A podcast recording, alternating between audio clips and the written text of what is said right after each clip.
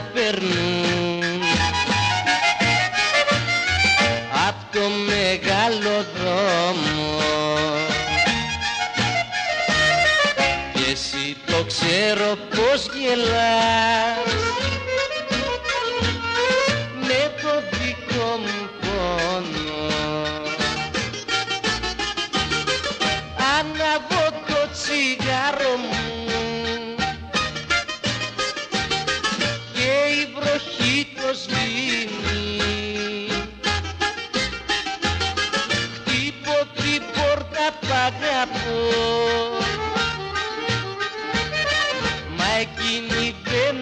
ಕೈ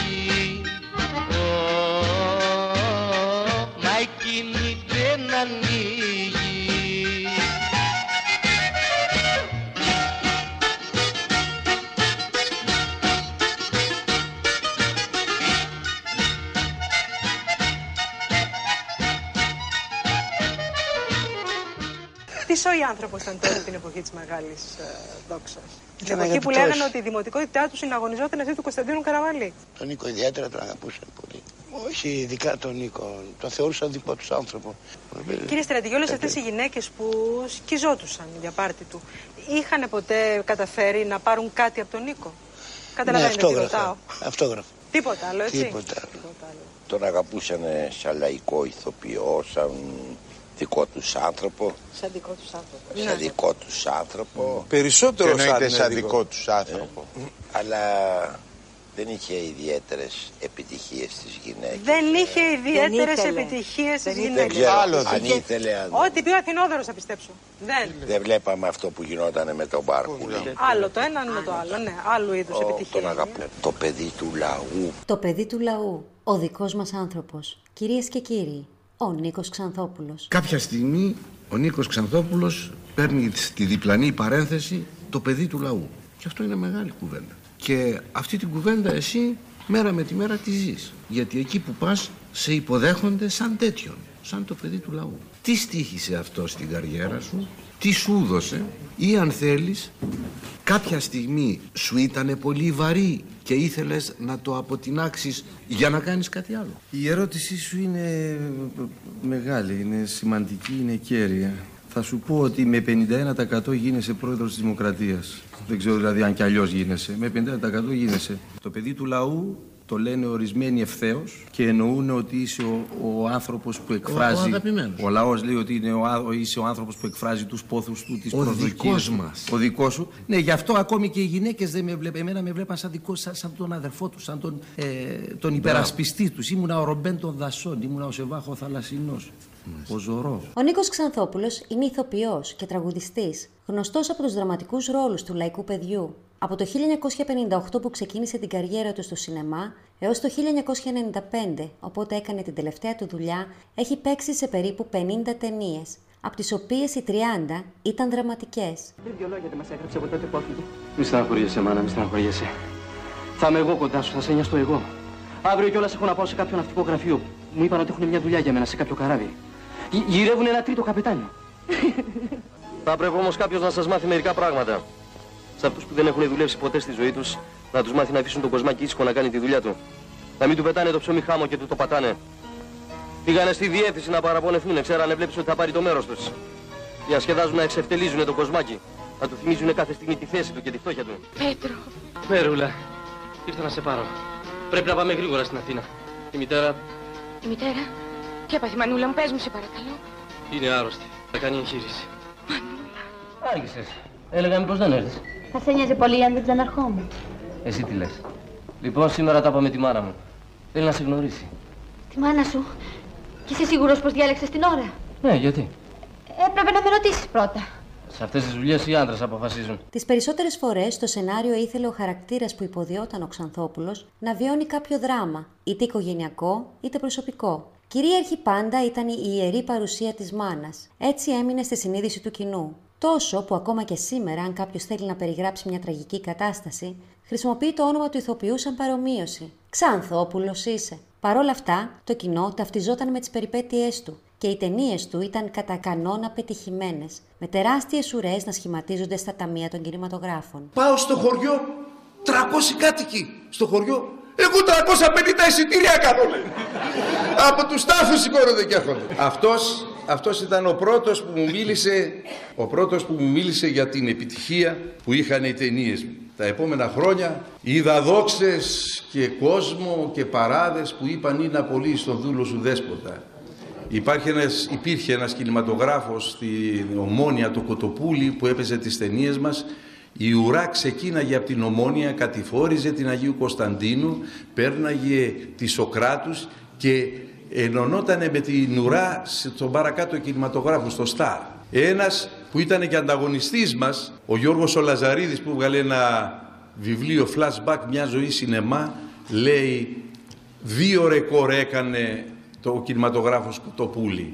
Το ένα ρεκόρ ήταν με μια ε, σοβιετική ταινία εκείνη το πρώτο καιρό που έρχονταν σοβιετικές ταινίες, το Stalingrad, η ταινία λεγόταν Stalingrad, και το άλλο ρεκόρ ήταν, λέει, 32.000 εισιτήρια σε μια εβδομάδα με την ξεριζωμένη γενιά. Μεγάλη υπόθεση. Όπως μια φορά στην Κρήτη, στο Ηράκλειο της Κρήτης υπήρχε ένας κινηματογράφος που λεγόταν Κρόνος. Σε μια εβδομάδα έκανε 30.000 εισιτήρια. Απίστευτο.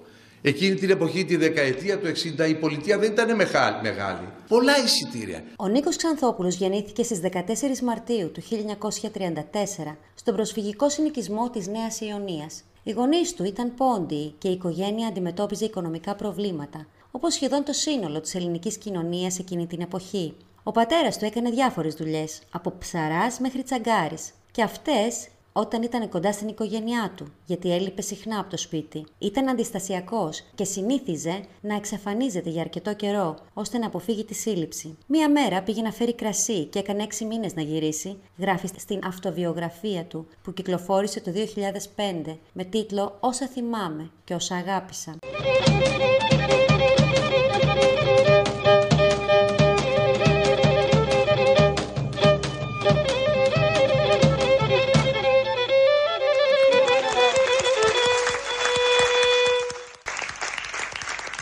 Νίκο, πώς αισθάνεσαι που ακούς αυτές τις μουσικές, αυτούς τους ήχους, αυτούς τους χορούς; Πώς αισθάνομαι; Μεγάλη συγκίνηση φαντάζομαι. Πολύ ωραία, πολύ ωραία. Σε συγκίνει ο πόντος, έτσι δεν είναι; Θέλεις να σου πω τώρα. Ε, θέλω, δεν θέλω, γιατί περιμένω. Ξέρεις τι βασανισμένος λαός είμαστε, τι ράτσα είμαστε, τι ράτσα είμαστε. Τραβήξανε τα πάνδυνα. Εμένα ο πατέρας μου ήρθε από την Τουρκία, παιδί, τους δικούς του τους έχασε. Περάσαν από μαχαίρι. Ήρθε παιδί μόνο του, χιλιάδες χιλιόμετρα μαζί με κάτι από διπλανά χωριά που σωθήκανε και ήρθαν στην Ελλάδα, χιλιάδες χιλιόμετρα. Και φτάσανε στα σύνορα εκεί στο νομό Δράμας. Και δικούς μου λέω, οι δικοί μου. Πάλι οι άλλοι που έρχονται τώρα, 100 χρόνια αργότερα, αυτοί φύγανε, πήγανε στη Ρωσία για να γλιτώσουν και από εκεί μετά τους στείλανε στο Καζακστάν, τους στείλανε στη Σιβηρία, τους στείλανε, περάσανε τα πάνδυνα και τώρα έρχονται καημένοι εδώ πέρα. Και γιατί, είναι και Ρωσοπόντιους. Ρωσοπόντιους, ναι. γιατί κάποια φορά δεν μιλάνε ελληνικά, πώς να μιλήσουν ελληνικά πια; Περάσανε τα 40 κύματα. Άλλοι δεν έχουν ελληνικό όνομα. Έλληνας είναι, δεν έχει ελληνικό όνομα. Τι να κάνει για να γλιτώσει, του, το να του δώσουν διαβατήριο, άλλο να του δώσουν άλλο όνομα. Τα- Τη ζωή του ήθελε να γλιτώσει ο καημένος. Δεν ήταν όμως μόνο ο ίδιος στο στόχαστρο, αλλά και όλη η οικογένεια, η οποία δεν κατάφερε να γλιτώσει. Όταν ο Νίκος ήταν 9 ετών, συνελήφθη μαζί με τη μητέρα του από τους Γερμανούς και οδηγήθηκε στη φυλακή. Μια εμπειρία που δεν ξέχασε ποτέ. Εκείνο που θυμάμαι είναι η ζωή της φυλακής. Οι ποινικές κρατούμενες κάτι νέα κορίτσια για να περνάει η ώρα τους και να ξεδίνουν από τις στενοχώριες κάνανε διάφορες πλάκες. Έτσι με, βάζανε, με ανεβάζανε σε ένα σκαμνί και με παντρεύανε τάχα μου με μια αποδάθεση. Ολόκληρη τελετή με στεφάνια, λαμπάδες, ψαλμουδιές, Ισαΐα χόρευε και τέτοια. Ρίχνανε και ρύζι να στέρπιωσε ο γάμος. Κάνανε και γλέντι του γάμου με ψωμοτήρι, σταφίδες και τραγούδια. Το άλλο πρωί να φωνάζει η νύφη. Δεν τον θέλω τον γαμπρό. Θα τον χωρίσω, δεν τον θέλω. Γιατί καλέ. Μπαίνανε στη μέση οι άλλες τάχα μου. Κατουράει το στρώμα. Αν μπα, ώστε έτσι ο κύριος. Τέτοια καλαμπούρια και σηκώναν τον κόσμο στο πόδι. Άντε χωρισμοί και διαζύγοι, άντε ολόκληρα δικαστήρια για διατροφή και κουτσομπολιά να περνάει η ώρα τους. Δεν είχαν σωσμό. Η καημένη μάνα μου δεν ήθελε. Έλα καλή κύρα Μαρία, άσε να περάσει λίγο η ώρα μας. Η μάνα μου όλο έκλαιγε.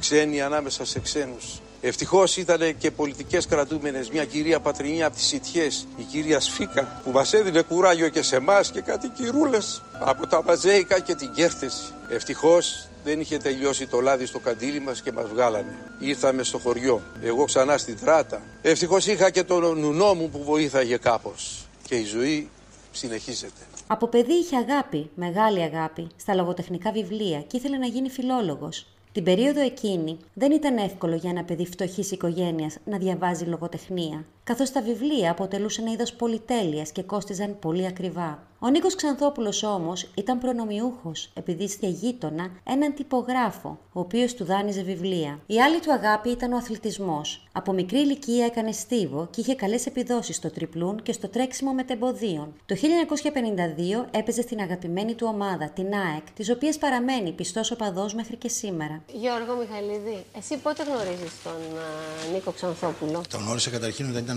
βιβλιοθηκάριο στον Ιωνικό Σύνδεσμο. Στον Ιωνικό Σύνδεσμο. Εμείς ήμασταν ε, κάπως πιο μικροί από τον Νίκο. Πήγαμε και διαβάζαμε. Αλλά η μεγάλη εντύπωση που μας έκανε ήταν όταν μπήκε στη δραματική σχολή του Εθνικού Θεάτρου. Ε, έγινε μύθος για μας, μαθητές. Εσύ ήσουν στο γυμνάσιο τότε; Στο γυμνάσιο. Τι, τι ερχόταν και έλεγε στα παιδιά του γυμνασίου, ε, Καταρχήν ε, μας δίδαξε, εμείς ανεβάζαμε ένα έργο ενός καθηγητή, του Ρωμέση. Βομή και θυμιάματα λεγόταν. Ερχόταν ο Νίκος, ήρθε μια μέρα ουσιαστικά και μας δίδαξε τους ρόλους. Ο τρόπος που το δίδαξε, καταλάβαμε ότι υπάρχει, υπάρχει ένας άλλος χώρος όπου λέγεται θέατρο και που εκεί πια τα πράγματα είναι αλλιώτικα, είναι σπουδαία, είναι μυθικά. Και μας έμεινε αυτή η εντύπωση. Το θυμάμαι τον, μια μέρα στο τρένο, δεν με είχε δει, κατέβαινε στην, στην, στη σχολή και είχε μπροστά του ένα βιβλίο θεατρικό και έμαθε το ρόλο απ' έξω. Διάβαζε το, το, τη φράση, το στίχο, έκανε έτσι, τον έλεγε απ' έξω, ξανά πάλι. Καθόμουν και τον κοίταγα σαν κάτι μυθικό ήτανε. Τελικά δεν έγινε ούτε φιλόλογος ούτε αθλητής. Το 1963 αποφύτησε από τη Δραματική Σχολή του Εθνικού Θεάτρου και η πρώτη του επαγγελματική εμφάνιση έγινε στο θέατρο με το θείασο της κυρίας Κατερίνας στην κομεντή Βυργινία. Ξεκίνησα από το θείασο της Κατερίνας. Στα παλιά τα χρόνια υπήρχε μια ηθοποιός, η Κατερίνα η Ανδρεάδη, όπως λέμε η Κοτοπουλή, όπως λέμε η Κιβέλη. Ήταν αυτής της, ε, της αξίας η, κυρία Κατερίνα Ανδρεάδη. Για κάποια χρόνια έπαιξα εκεί. Μετά έπαιξα με τον Κατράκη σε κάποια έργα.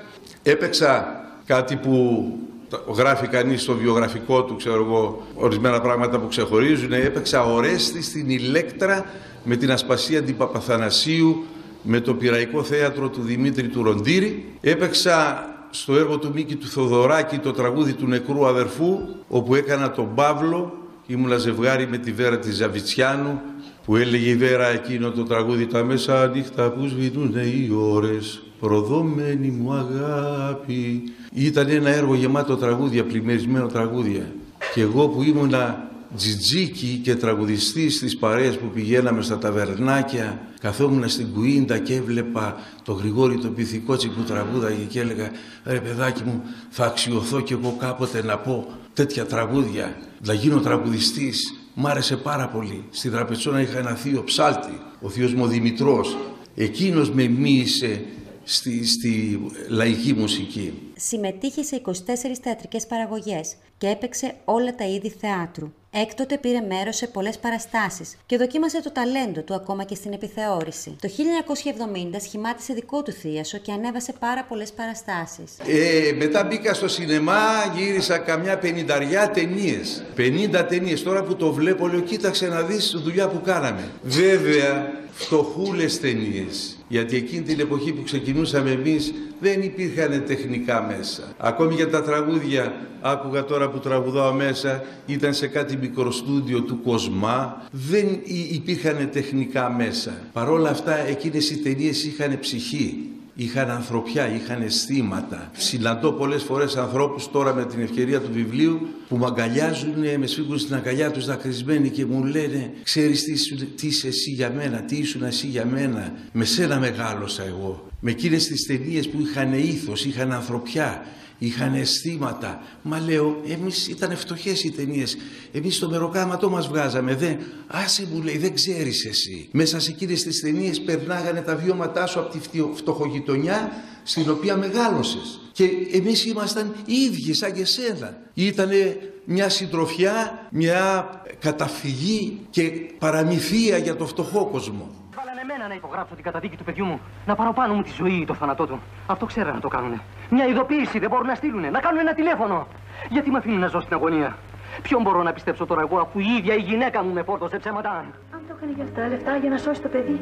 Και ποιος θα της έδινε τόσα λεφτά χωρίς να την κάνει δική του; Η Μάρθα δεν υπάρχει πια για μένα. Πάρω απόφασης και μην ξαναναφέρεις το όνομά της. Καμιά δικαιολογία δεν μπορεί να βρεθεί για την ατιμία της. Και αν τολμήσεις να έρθεις στο σπίτι και τη συναντήσεις στο δρόμο, πες στο δικό μου να μην βρεθεί ποτέ. Γιατί αν τώρα είμαι προσωρινά στη φυλακή θα με κλείσει για πάντα μέσα. Αλλά πια μου πεις την αλήθεια, τι οφείλει. Πώς μπορώ να ξέρω εγώ ποιο είναι το ψέμα και ποια είναι η αλήθεια; Πώς μπορώ να τα ξεχωρίσω; Να σαρπάξω από τα μαλλιά να κάνω έγκλημα ίσως δεν ξέρω.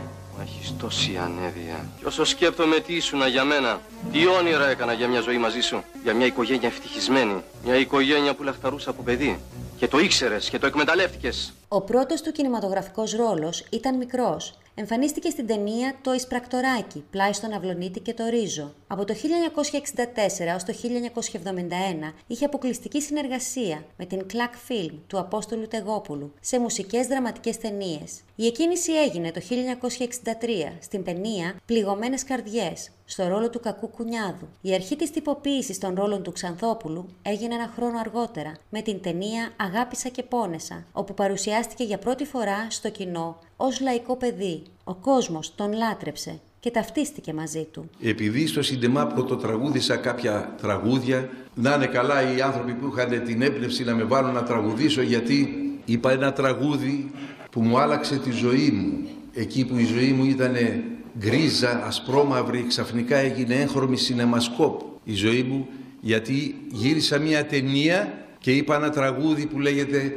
«Αγάπησα και πόνεσα». Στη ζωή ποτέ μου δεν μετάνιωσα που πολύ σ' αγάπησα και πόνεσα. Αυτό το τραγούδι μου άλλαξε τη ζωή μου. Μέχρι τότε κουβάλαγα βάσανα, προσφυγάκι σε φτωχογειτονιά, χωματόδρομοι, χωματόδρομοι στη γειτονιά μου. Και ταλαιπωρίες, σε υφαντήρια δουλεύανε. Θυμάμαι τη μάνα μου που σκόλαγε βράδυ και ερχόταν με τα μπαμπάκια στα, στα μαλλιά της και φανταζόμουν ότι οι άγγελοι έτσι θα είναι. Με τα τραγούδια λοιπόν. Βγήκα μετά στο τραγούδι και γύρισα όλο τον κόσμο. Έχω πάει πέντε φορές στην Αυστραλία, δεκαπέντε φορές στην Αμερική και μάλιστα όχι μέχρι την εξώπορτα που πάνε, στη Νέα Υόρκη, εγώ την, την έφαγα με το κουτάλι την Αμερική, από εδώ ανατολικά, από το Portland του Μέιν μέχρι το Portland του Oregon. Και μέσα στο Midwest, κάτω, ε, Φλόριδα και στην ε, Νέα Ορλεάνη, σε Ατλάντα, Τζόρτζια, Kansas City, ε, παντού, για χρόνια. Ερχόμουν στην Ελλάδα, έκανα ένα παιδί με την Εριφύλη και ξανά Λοιπόν, και 20 τόσα χρόνια στη Γερμανία. Στη Γερμανία μέχρι τη, τη Σουηδία επάνω, μέχρι τη, τη Στοκχόλμη. Αυτά εισαγωγικά. Τα κινηματογραφικά του Βάσανα δεν απήχαν πολύ από την ταλαιπωρία των πολιτών σε μια κοινωνία στην οποία δεν λειτουργούσε τίποτα και η επιβίωση αποτελούσε καθημερινή μάχη. Οι ουρές όμως για να δουν τις ταινίες του ήταν συνηθισμένο φαινόμενο. Ο σεβασμός και η αγάπη στη μάνα που υπήρχε σε κάθε ταινία του συγκινούσε τον κόσμο, σε μια εποχή που οι περισσότεροι νέοι είχαν εγκαταλείψει τα χωριά και τους γονείς τους για να βρουν μεροκάματος στι πόλει ή στο εξωτερικό. Εγώ Πάντα και στο θέατρο που έπαιζα και στα κέντρα που τραγουδούσα αλλά και στα ταξίδια μου πάντα ανακατευόμουν με τον κόσμο. Είναι το χούι μου τέτοιο. Δεν καθόμουν δηλαδή στο ξενοδοχείο ή στο καμαρίνι με το ίσχυ μου με ένα μπουκάλι, με την παρέα μου ξέρω εγώ. Μέσα με τους ανθρώπους. Να μιλάω, να μάθω τι κάνουν, πώς είναι, πώς ζουν, από πού είναι, ξέρω εγώ τέτοια διάφορα πράγματα. Και πολλές φορές έχω δει, ε, ε, έχω νιώσει πολύ όμορφα και έχω δει συγκινητικά πράγματα. Άλλο θα σας διάβαζα τώρα, να σας πω τώρα ένα περιστατικό στην Κρήτη. Ήμουνα στη Μεσαρά και έρχεται μια κοπελίτσα και μου λέει κύριε Νίκο, είναι εδώ στο χωρο... σε ένα χωριουδάκι μου λέει μια γριούλα μόνη της, δεν έχει κανέναν, ε. τα παιδιά της έχουν φύγει, δεν ξέρετε πόσο σας αγαπάει, πολύ σας αγαπάει, ψυχικό θα κάνεις μου λέει Κερνίκο να πας να τη δεις. Με πήρε, της λέω πάμε. Πήγαμε σε ένα χωριό, Πετροκεφάλι το χωριό λέγεται. Μπήκαμε μέσα, βλέπω τη φωτογραφία μου στα εικονίσματα. Συγκινήθηκα, συγκινήθηκα. Με τρόπο δίνει στην κοπελίτσα κάτι κέρματα και πήγε και έφερε δυο λουκούμια να μας κεράσει καημένη γριούλα. Μετά όταν πήγα στην Αυστραλία ταξίδι, στο ραδιόφωνο όπως ε, κάναμε μια εκπομπή στο ραδιόφωνο και με παίρναν τηλέφωνο και ρωτάγα, μου λέγανε διάφορα, είπα το περιστατικό πήγα έτσι και έτσι και παίρνουν κάποιοι και λέει η μάνα μας ήταν. Λέω κοίτα πράγματα, μικρός που είναι ο κόσμος. Η τελευταία του κινηματογραφική παρουσία, μετά από απουσία 24 ετών, έρχεται το 1995 στην ταινία του Γιώργου Ζερβουλάκου με τον Ορφέα τον Αύγουστο. Την εποχή που γύριζα ταινίες, δεν μπορούσα να παίζω στο θέατρο, δεν μπορώ να κάνω δύο πράγματα μαζί. Ήθελα να κάνω μια δουλειά. Έχω αυτή την, ε, τη δυσκολία να κάνω δύο πράγματα. Δεν μπορούσα δηλαδή να αρχίζει το θέατρο στις 5 και να πρέπει να φύγω από το στούντιο. Έβλεπα τους ηθοποιού που παίζανε μαζί μου που χάνανε τα λόγια τους, βιαζό... βιάζονταν και δεν μπορούσα. Όταν τέλειωσα τις ταινίες, είπα δεν ξανακάνω ταινία. Το 69 τελευταίες ταινίες που έκανα, λέω έκανα θεία σου. Έκανα ένα θέατρο και ανέβασα το κορίτσι με το κορδελάκι Μάλιστα. του Περιάλη και τα ραβωνιάσματα του Μπόκρη να κάνω. Έκανα ένα θεία ο βλάκας όμως με 25 ανθρώπους. ναι. Σε μια σουξάτη εποχή που γεμίζανε τα θέατρα όπου πηγαίναμε, ήταν προπολιμένα τα ειστήρια, εγώ δεν κατάφερνα να βγάζω λεφτά. Ίσα βάρκα, ίσα πανιά.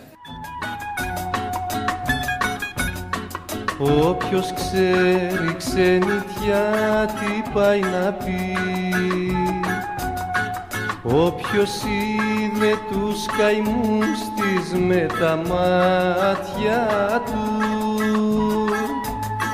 δεν θα πάταγε ποτέ σε ξένη γη για να φάει τη ζωή του και τα νιάτα του.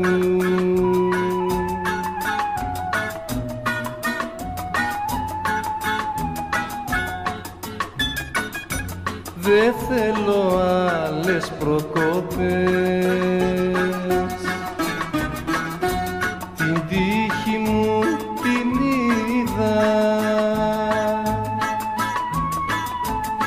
αν πάρω χίλιες ξενιτιές δεν φτιάχνω μια πατρίδα. Κι αν πάρω χίλιες ξενιτιές δεν φτιάχνω μια πατρίδα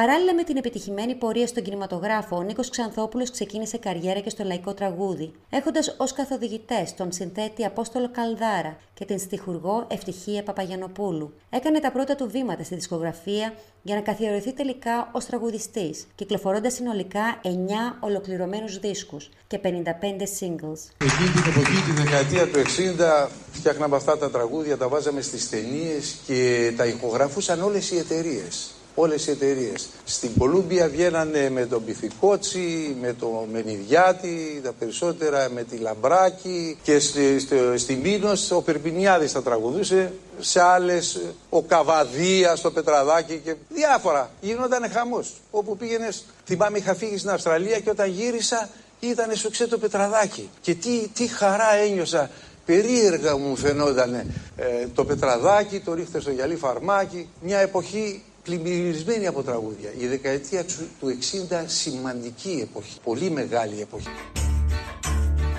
Πετραδάκι, πετραδάκι, για τα σένα το χτίσα Πετραδάκι, πετραδάκι, για τα σένα το χτίσα Της αγάπης το τσαρδάκι κι όμως δεν σ' αποκτήσα Της αγάπης το τσαρδάκι κι όμως δεν σ' αποκτήσα.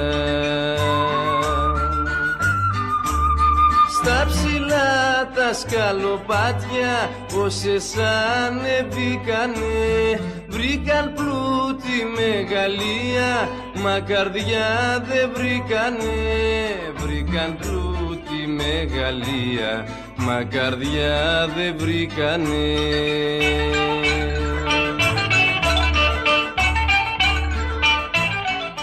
Ω τραγουδιστής, μάλιστα, έκανε μεγάλες περιοδίες στο εξωτερικό, όπου ο κόσμος τον αποθέωνε αφού τον γνώριζε από τον κινηματογράφο.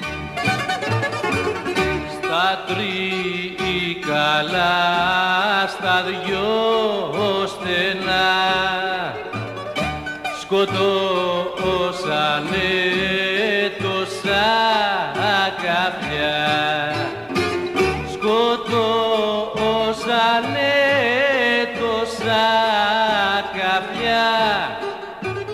στα τρίκαλα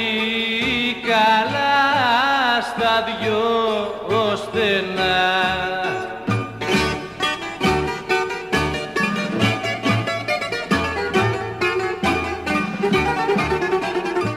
δηλώσει ότι την περίοδο εκείνη το τραγούδι ήταν η βασική δουλειά από την οποία κέρδιζε χρήματα. Συνολικά ηχογράφησε περίπου 330 τραγούδια. Τα τραγούδια του υπογράφουν μεταξύ άλλων ο Άκης Πάνου, ο Χρήστος Νικολόπουλος, ο Σταύρος Ξαρχάκος και πάρα πολλοί άλλοι. Είχες 36 κομμάτια σε μια ταινία. 36 τραγούδια. Τι σε κράτησε μακριά από τα κυκλώματα αυτού του πράγματος που θα έλεγε ξεχωριστά τραγούδι; Γιατί ξέρω ότι κάποια στιγμή εμφανίστηκες και πέτυχες σαν τραγουδιστής και για πάρα πολλά χρόνια. Άμα όταν υπήρχε μια πληθώρα, κα- κάναμε 100 τραγούδια το χρόνο, τι να προλάβεις να πρωτοκάνει. Ξέρεις ότι υπάρχουν τραγούδια μεγάλα Δεν σου προλαβαίνω. μεγάλες επιτυχίες που δεν τα έχω πει. Ξέρεις ότι τον Τυρλαντά το έχω πει εγώ πριν από τον Σαββόπουλο. Σε ταινία. Εγώ επίτηδες σε σε κουρδίζω. Σου λέω, ύστερα από λίγο, ξέρεις με όλα πόσα αυτά τρα... χρεώνεσαι. ξέρετε, ξέρετε ότι το τραγούδι το γυάλινο τον κόσμο που λέει ο, ο τέτοιος ο, ο Καζατζίδης τον, έχουμε, τον έχω τραγουδίσει πιο μπροστά. Ξέρετε πόσα τραγούδια που δεν προλαβαίναμε. Τι να πρώτο κάνω. Αυτό που λέει ο Νταλάρας τώρα κλαις γιατί κλαις. Το έχω πει. Πολλά τραγούδια.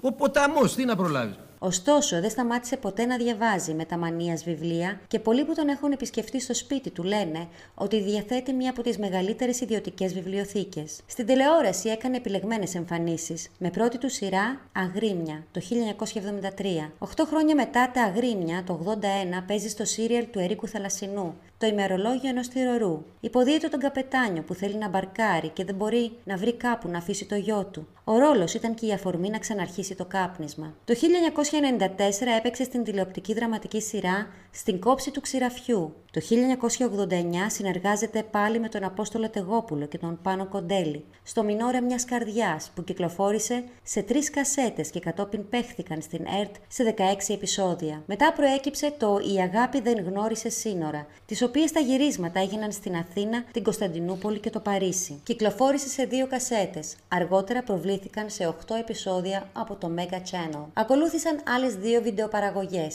Η καρδιά του πατέρα και Έρωτα στο περιθώριο, που παίχθηκαν από την τηλεόραση του Αντένα το 1992. Μιλάμε δηλαδή ο ελληνισμός του, του εξωτερικού είναι μια Ελλάδα ολόκληρη και μια ο- Ελλάδα ωραία. Πιο ωραία από την εδώ. Γιατί αυτοί επειδή είναι μακριά τους λείπει η πατρίδα και βγάζουν και τα αγκάθια που μπορεί να έχει εδώ ε, η ζωή των ανθρώπων. Την ε, ωρεοποιούν, τη βλέπουν με άλλο μάτι, τη βλέπουν με, με αγάπη τρυφερή και γλυκιά από μακριά. Στα τέλη του 2005 εκδίδηκε το βιβλίο του, την αυτοβιογραφία του, «Όσα θυμάμαι και όσα αγάπησα» και διοργάνωσε εμφανίσεις σε διάφορα μέρη ανά την Ελλάδα για να προωθήσει το έργο του. Είπες μια μεγάλη κουβέντα λίγο πριν ότι η επιτυχία εμένα με έκανε καλό. Αυτό είναι πολύ σημαντικό. Θα μπορούσε να έχεις καβαλήσει ένα καλάμι και να κάνεις κακό στους συνανθρώπους σου. Ω βεντέτα, ως στάρ, ως φίρμα κλπ. Εσύ μαλάκωσες με την Κοίταξε να επιτυχία δεις. περαιτέρω. Ναι. Πρέπει να είσαι πολύ αχάριστος. Πρέπει να είσαι πολύ αχάριστος για να είσαι κακός. Όταν ε, ε, έχεις τύχη, όταν οι περιστάσεις σε βοηθήσανε και φτιάχτηκες. Εγώ είμαι ο γιος του κ. Παναγιώτη του Τσαγκάρη.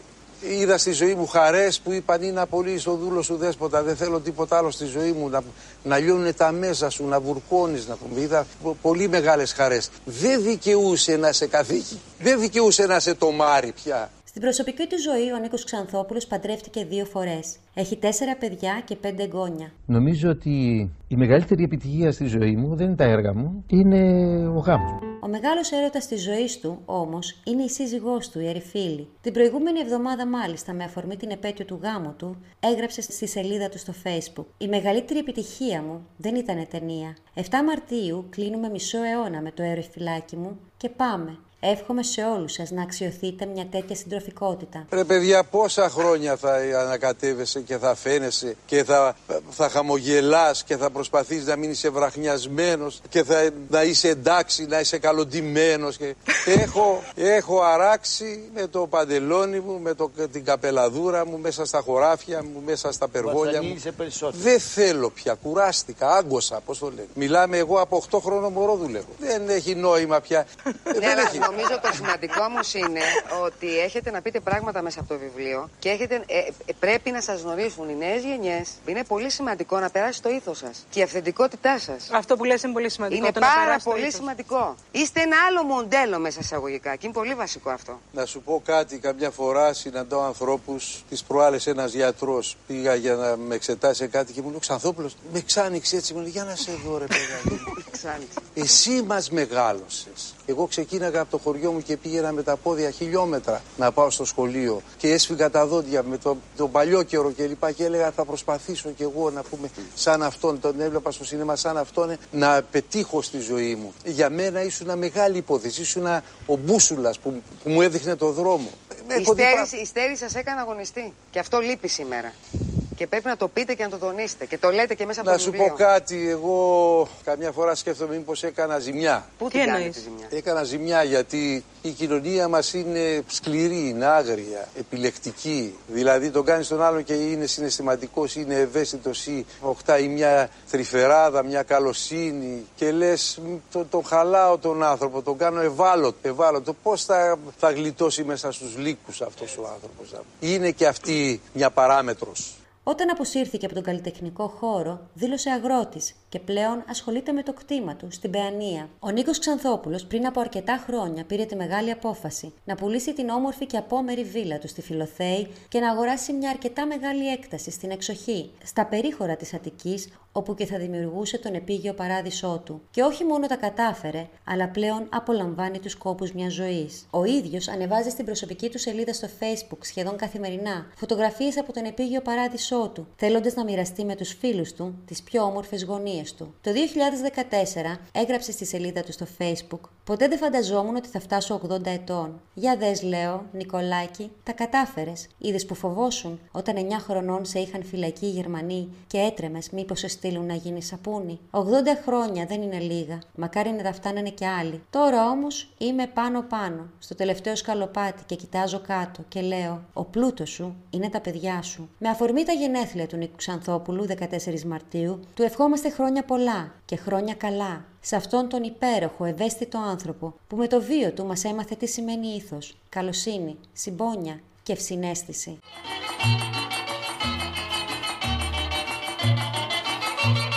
Στη ζωή ποτέ μου δεν μετάνιωσα που πολύ σ' αγάπησα και πονέσα γιατί στην καρδιά μου πρώτη μου φορά μου τέτοια αγάπη ένιωσα.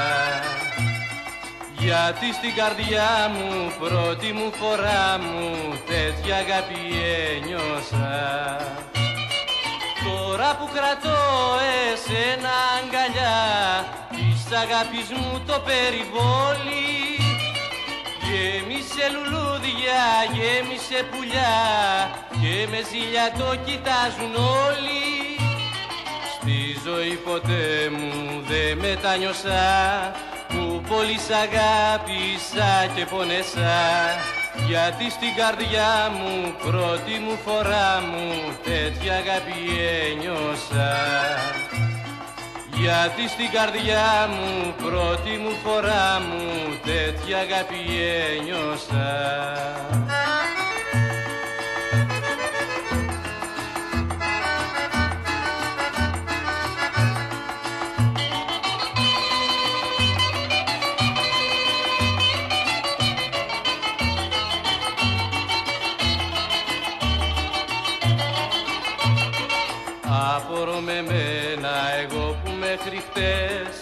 Έπαιζα γελούσα μ' όλες τις καρδιές.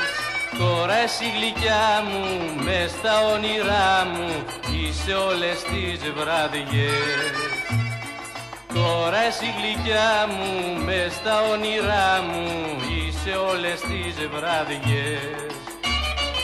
Τώρα που κρατώ εσένα αγκαλιά Της αγάπης μου το περιβόλι Γέμισε λουλούδια, γέμισε πουλιά Και με ζήλια το κοιτάζουν όλοι.